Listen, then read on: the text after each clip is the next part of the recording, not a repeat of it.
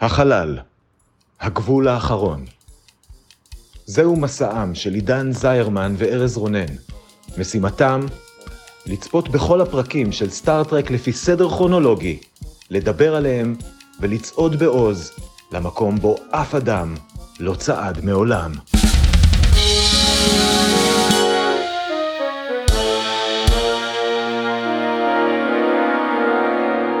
שלום, אני ארז רונן. ואני עידן זרמן. והיום אנחנו הולכים לדבר על הפרק ה-22 בעונה השנייה של סטארט-טרק הסדרה המקורית, ששמו By Any Other Name. כאילו זה באמת השם שלו, לא באמת קוראים לו By Any Other Name. כאילו כן באמת, הבנתם. הוא שודר במקור בתאריך ה-23 בפברואר 1968, וכרגיל, כדי להכניס אתכם לעניינים, עידן יתקצר את כל מה שקרה בו בדקה אחת בלבד. עידן, האם אתה מוכן?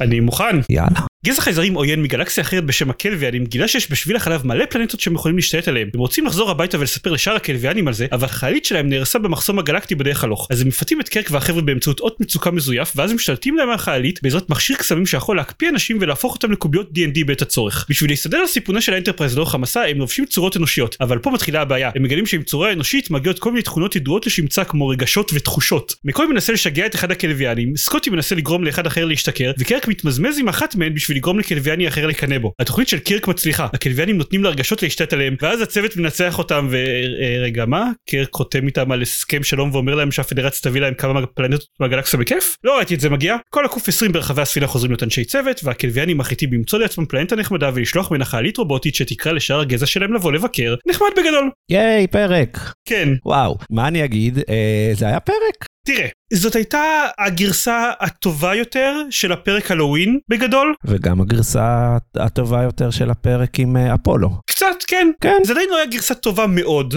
אוקיי? נכון, אני מסכים. אבל זאת הייתה גרסה טובה יותר, ולו רק בגלל שיש בהשוואה לפרק של הלואוין, זה לא היה רק אישה בודדת שנותנת לתחושות האנושיות להשתלט עליה ומפילה את כל התוכנית על של הגזע שלהם, שהפך את זה לקצת אה, מיזוגני. פה זה כל הכלביאנים נופלים ביחד במלכודת של אוי כמה הפכפך זה להיות אנושי. אז זה קצת משפר את זה. נכון. אה, הוא גם בנוי קצת, אה, אוקיי, אני, אני אגיד שדווקא ההערה הגדולה שלי על הפרק הזה היא על איך שהוא בנוי, שזה קצת מצחיק. שאחרי זה אני אומר שהוא בנוי טוב, כי כאילו, הוא כן היה מעניין, זאת אומרת, זה היה פרק שהיה לי די כיף לראות אותו, כאילו, כן, הבנתי לאן הוא הולך די מהר, ראינו את הטרופים האלה, זאת אומרת, הוא, אנחנו מגיעים כנראה לתקופה הזאת. דיברנו על זה נראה לי, שהפרקים מתחילים קצת לחזור על טרופים, ואנחנו כבר כאילו ראינו את uh, קרק uh, מפתה אלילות כבר uh, בעבר, אבל זה היה good one of these, אבל מה שהיה מאוד משונה בו, זה שהפרק הזה עבר באיזושהי נקודה כזה tonal shift, כאילו כל האווירה שלו השתנתה לחלוטין. הפרק הזה התחיל מאוד מאוד אפל. כן. הכלביאנים אה, השתלטו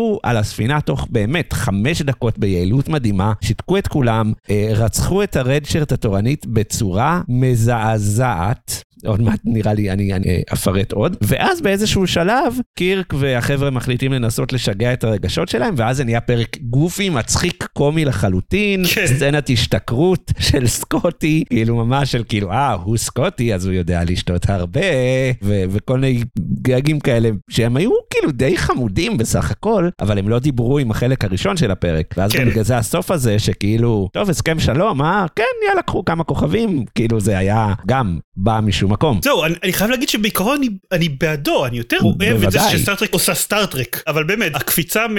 אני הולך מכות עם רוג'ן, המנהיג החייזרי, ל...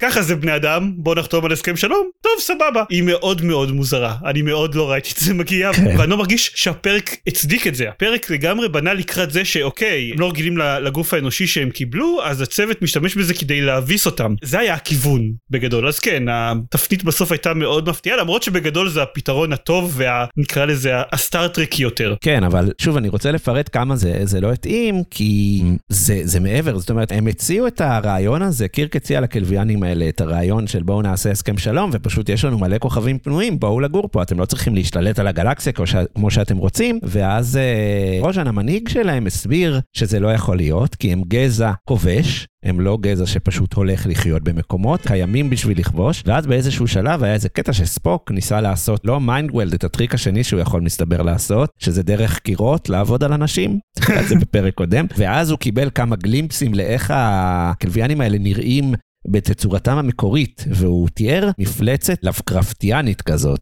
כן. מלא טנטקלס שעפה, וכל טנטקל עושה משהו אחר, וכאילו, וואו, זה חתיכת חייזרים משונים. אז כן, לעשות שלום עם מפלצת כזאת זה משונה. מצד שני, הם גם אמרו את הקטע החמוד, שכאילו המסע שלכם לגלקסיה שלנו לוקח 300 שנה, זה כל כך הרבה זמן, שגם לך תדע אם המשימה הראשונה שלכם בכלל רלוונטית. אז זה היה מעניין, זה היה פרק שקצת גרם לי לחשוב, אז הוא כנראה היה מעניין, כן. הוא כנראה היה בסדר. זה- זה שהם אה, מפלצתיים כאלה ובכל זאת רוצים לחתום איתם על הסכם שלום אני שוב עם החלק הזה בעיקרון אני מאוד בסדר כי זה באמת משהו מאוד מאוד סטארטריקי זה כאילו זה כמו ההורטה שהייתה מאוד מפלצתית ואגב באמת אבל אוקיי למדנו להבין אותה ולקבל את זה ו- ועכשיו אנחנו בסדר איתם אבל שוב פה פשוט מה שהיה חסר לי זה שלא לא, לא היה תהליך של הבנה באמצע. כן, זה היה מאוד מאוד מאוד אה, מהיר, כן. השינוי הזה. עוד דברים מעניינים שקורה, אמרתי את ההרג השבועי של הרדשרט, השבועית, שזאת הייתה גם הג'ניס השבועית, כי היא הייתה יומן גם, הא איזה כיף. שמה שהם עשו, הכלביאנים הפכו את שני רדשרטס שירדו, בהתחלה הם ירדו לאיזושהי פלנטה. שהם קיבלו שם את הקריאת מצוקה, ואז כדי להוכיח את כוחם, אז רוז'ן, המנהיג של הכלביאנים, הפך את שני הרדשרטים לקוביות D&D האלה, ואז הסביר שהקוביות ה-D&D האלה זה המהות האנושית של הבן אדם, היא כוללת את המוח שלו, את הרגשות שלו, את הזיכרונות שלו ואת התחושות שלו. וזה קובייה שעשויה מאבן גיר כזאת, מחוררת, ואז הוא מרים את אחת הקוביות ואומר, ואם אני עכשיו מפורר אותם, ואז הוא כאילו מפורר את האבן גיר לאבקה, אז הנה לאט לאט אני הורג אותו. ואם אני לא אפורר אז אפשר להחזיר כאילו את הבן אדם כרגיל. ואז את האבן שהוא לא חורר, הוא החזיר לרדשרט. תקשיב, זה היה, זה היה הרש, זה היה סצנת עינוי, כאילו, זה סצנה שהיו יכולים לעשות היום. קצת יותר אולי דרמטי ואקשני, אבל אה, זה היה מגניב. אני, אני אהבתי את זה. זה, זה גם אבל מה שאמרת זה פרק שהתחיל מאוד מאוד אפל כן. ואז בהמשך הם הופכים את כל אנשי הצוות שהם לא צריכים הופכים לקוביות האלה הם משאירים רק ארבע אנשי צוות בעצם בצורתם האנושית ואז יש איזשהו קטע שקרק הולך במסדרון ופשוט רואה המון קוביות כאלה על הרצפה חלק מהם עדיין עם. הציוד זרוק לידם נכון, שהם תיקים. וכאילו אני- זה אותו פרק שלפני 20 כן, דקות כן. ראינו מישהו אה, מפורר בעינויים אין לי מושג איך לקרוא לזה קובייה שהייתה פעם אשת צוות יפ. זה היה אז- זה היה מאוד משונה. אגב, עוד trope שחזר בפרק הזה, זה ה trope של האנטרפרייז מקבלת טכנולוגיות סופר סופר מתקדמות, בלי שהתייחסו לזה אף פעם אי פעם בעתיד. כאילו, היא הגיעה לאיזה warp 20, אני חושב. כן. כי הכלביאנים אה, עשו לה אדפטציות שהיא תוכל אה, להגיע לגלקסיית אנדרומדה השכנה יותר מהר. ולעבור את המחסום הגלקטי בלי שאף איש צוות יקבל כוחות על ויהרוג את כולם. כן, לא נראה לי שהתייחסו לזה שוב, אבל כן, מגניב, כל הכבוד לאנטרפרייז. כן. אתה זוכר, גם יכולה לחזור בזמן, כל מיני דברים היא יכולה לעשות, הספינה הזאת. אה, בסדר לחזור בזמן אה, זה, זה כן טריק שעוד יקרה. אני רוצה להגיד אבל עוד איזה משהו אחד קטן קירק בפרק הזה מתנהג מאוד מאוד מוזר. כאילו אוקיי הוא עושה את הקטעים הקירקים של אה, לנסות לברוח ולהקריב את עצמו בשביל לנסות להקריב את עצמו בשביל להציל את ה redshirts שלו אבל אז בכל זאת הורגים את ה redshirts כי לקירק יש חוזה. אבל באיזשהו שלב בעלילה סקוטי נותן לו פתרון אני יכול להשמיד את כל האנטרפרייז ובעצם להשמיד את כל האיום הזה שעומד לכבוש את כל הגלקסיה. וקירק מהסס לגבי זה. עכשיו זה מאוד מוזר זה הבן אדם שלפני 20 דקות בפרק היה מוכן להקריב את עצמו בשביל להציל redshirt בודד אחד. אבל שאומרים לו לא אתה יכול להציל את כל הגלקסיה במחיר של לפוצץ את האנטרפרייז אז לא יודע אם בא לי בגדול זה היה קצת מוזר ולא לא קירקי או, בסדר אוקיי ברור שהם לא ישמידו את האנטרפרייז אבל הם עשו כאילו את ההכנה בפרק לזה שהתוכנית הזאת לא תצליח הכלביאנים ידעו מה הם מתכננים והיו יכולים לעצור אותם ואז במקום זה הסיבה שזה לא קרה היא שקירק היסס. כן, כאילו הם פתרו את זה גם אם קירק היה בוחר לעשות את התוכנית הזאת, כן, אני מסכים, זה היה... זה היה מאוד מוזר. זה עוד, עוד beat קצת מיותר, אבל אה, בסדר, קורה. כן. קורה לטובים מכולם. נכון וגם כתבתי לעצמי כאילו ה-Bienny other name השם של הפרק זה כמובן גם המסר של הפרק. או. אתה יכול לקרוא לעצמך קלביאני אבל אם אתה בצורת אנוש אתה תהיה בן אנוש. מהמם. אלא אם כן זה פרק אחר, ואז הם אה, יכתבו אחרת. אבל כן, בפרק הזה זה ככה. כן אלא אם כן הפרק הוא where no man has gone before שאז כאילו זה לא משנה שאתה בצורת בן אדם יש לך כוחות על אז יש לך כוחות על ו- וסבבה ואתה תהיה דוש. אבל את המסר כמו שהוא מוצג בפרק הזה אני מאוד מחבב כי זה בסך הכל מאוד מאוד מזכיר לי את פראצ'ט אני רוצה להגיד. Mm-hmm. הכתיבה שלו יש שם הרבה קטעים כאלה שלא יודע של מישהו כמו מוות מקבל צורה אנושית ואז פתאום הוא מגלה בהדרגה שזה מגיע עם כל מיני תכונות אנושיות וזה מפתיע אותו אז זה מאוד הזכיר לי את זה וזה מאוד אני מאוד מחבב שזה קורה אני מאוד מחבב את- את ה trope העלילתי הזה אז היה לי נחמד מאוד בגדול. אני גם אהבתי עוד, עוד trope עלילתי, שגם לפעמים מגיע בסטאר טרק אה, ולפעמים לא, תלוי כנראה בתסריטאי, זה שהאישה, זאת אומרת כלינדה, הכלביאנית, שקירק התמזמז איתה קצת, היא הייתה אישה חזקה. זאת אומרת, המפקד שלה רוג'ן אמר לה בשלב מסוים, מתוך קנאה, אני אוסר עלייך לראות אותו, והיא אמרה לו, לא, אתה לא יכול לאסור עליי לראות אותו, אני הולכת, והיא הלכה לראות אותו, וזה היה מאוד נחמד. היא לא אמרה לו yes sir והתביישה, אז גם את זה אני אהבתי. מגניב. כל הכבוד קלינדה. אז אה, פרק אנחנו אומרים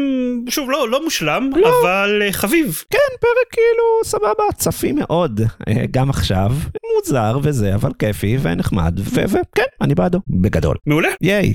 מה, נעשה פינות? נראה לי שאפשר לעשות פינות. וואו. טוב, אז אה, במסגרת הפינות שלנו, אה, בוא תספר לי פרטי טריוויה מעניינים, יותר או פחות, על הפרק הזה. Oh אני הולך to blow your mind ארז. oh my god. אתה ידעת ששם הפרק מגיע משקספיר? וואו. נכון? אני ידעתי כי ראיתי את הפרק, והם אמרו את זה. כן זה לא, זה לא באמת פרט טריוויה אני כן אגיד שזה הפעם השלישית שזה קורה כבר בסדרה ורחוקה מלהיות האחרונה. יפ. טריוויה קצת אמיתית אתה דיברת על זה שהפרק הזה מחליף טון באמצע. מהמם. הגרסה המקורית של הפרק הזה הייתה הרבה יותר רצינית ואפלה היא כללה בין השאר הוצאה להורג של עשרה אנשי צוות על ידי פתיחת הדלתות של החדר מעבורות ושאיבתם לחלל. אומיי. קרק עבר עינויים קשים והכלביאנים כפו על אנשי הצוות להתרבות על מנת לייצר דורות חדשים של עבדים לכלביאנים. אומיי. כן, קירק היה אמור להתרבות עם, ה... עם היומנית שמתה בגרסה של הפרק שכן ראינו. NBC אמרו לא, פשוט לא, וזה גרם לג'ין קון, המפיק שלא כל כך ראה עין בעין עם אה, ג'ין רודנברי, הוא עדיין היה באזור באותה תקופה, הוא הזמין שכתוב כבד של הפרק וזה מה שקיבלנו. אז זה נראה לי קצת מסביר את למה זה נראה שה- שהפרק הזה עם שתי גרסאות. כן, הגיוני. תיארתי לעצמי, דרך אגב, שזה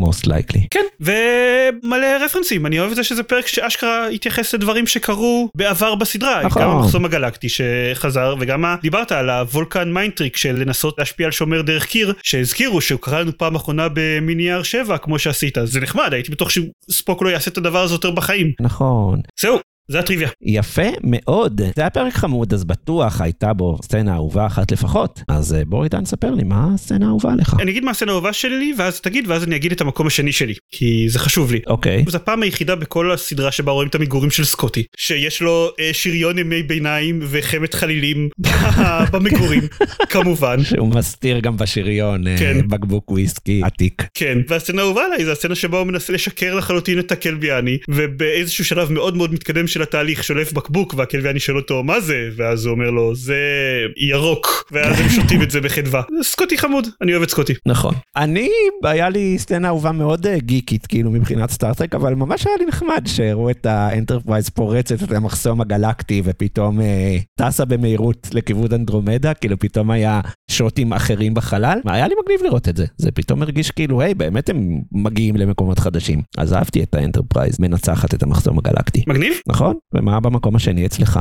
אז תראה אנחנו דיברנו על זה שקרק מנסה ומצליח באיזשהו שלב לפתות את קלינדה אחת הכלביאניות מהמם. בסצנה הראשונה שהוא מנסה לפתות אותה הוא נכשל נכון. ותוך כדי הסצנה אני כתבתי לעצמי אוקיי אם הוא ייכשל עכשיו זאת הולכת להיות הסצנה האהובה עליי בפרק הזה. כי זה היה כל כך נחמד לראות את, את כל הטרופ הזה של הפיתוי מתרחש ואז היא לגמרי לא מתחברת לזה. מגיעה באיזשהו שלב "אה, אתה באמת חושב שמגע כזה של השפתיים מענג? או אה אתה מנסה לפתות אותי. והציטוט הכי חביב עליי כשרוג'ה נכנס לחדר וכזה מה קורה פה? אז היא אומרת לו קרק ניסה לרפא אותי בעזרת peculiar touching. אז זה היה נפלא והסיבה היחידה שזה לא באמת הייתה סצנה אהובה עליי כי חלק גדול מכמה שהייתה טובה זה העובדה שהפיתוי נכשל ואז יותר מאוחר בפרק משהו כמו חמש דקות אחר כך אנחנו מגלים שהפיתוי כן הצליח Mhm, כן. היא פשוט הייתה צריכה קצת לתת לזה לשקוע ולהבין שבעצם היא כן רוצה להתמזמז עם קירק אז אם הם היו משאירים את זה ככה עד הסוף אז זה בהחלט הייתה הסצנה האהובה עליי כן, אני מאוד מסכים, הייתי באותו תהליך. יפה מעולה, סצנה אהובה,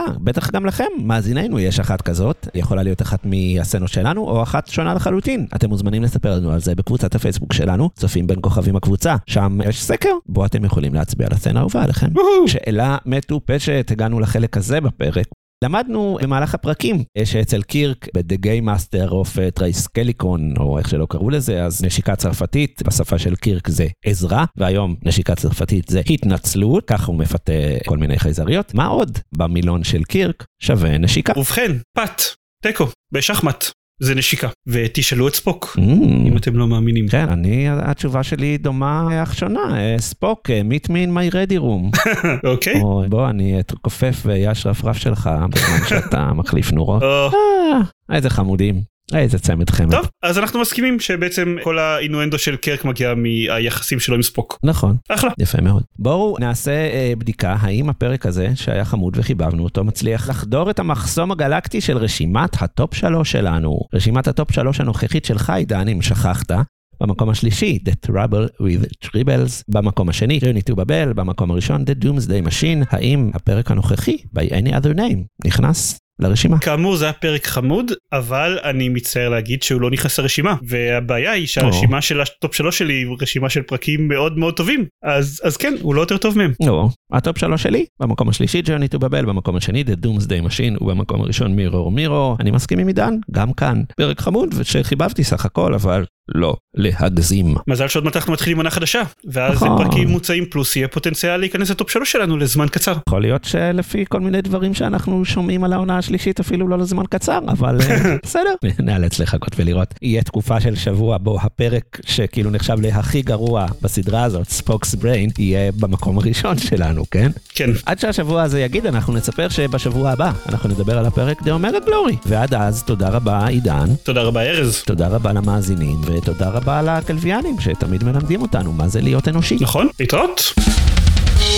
Thank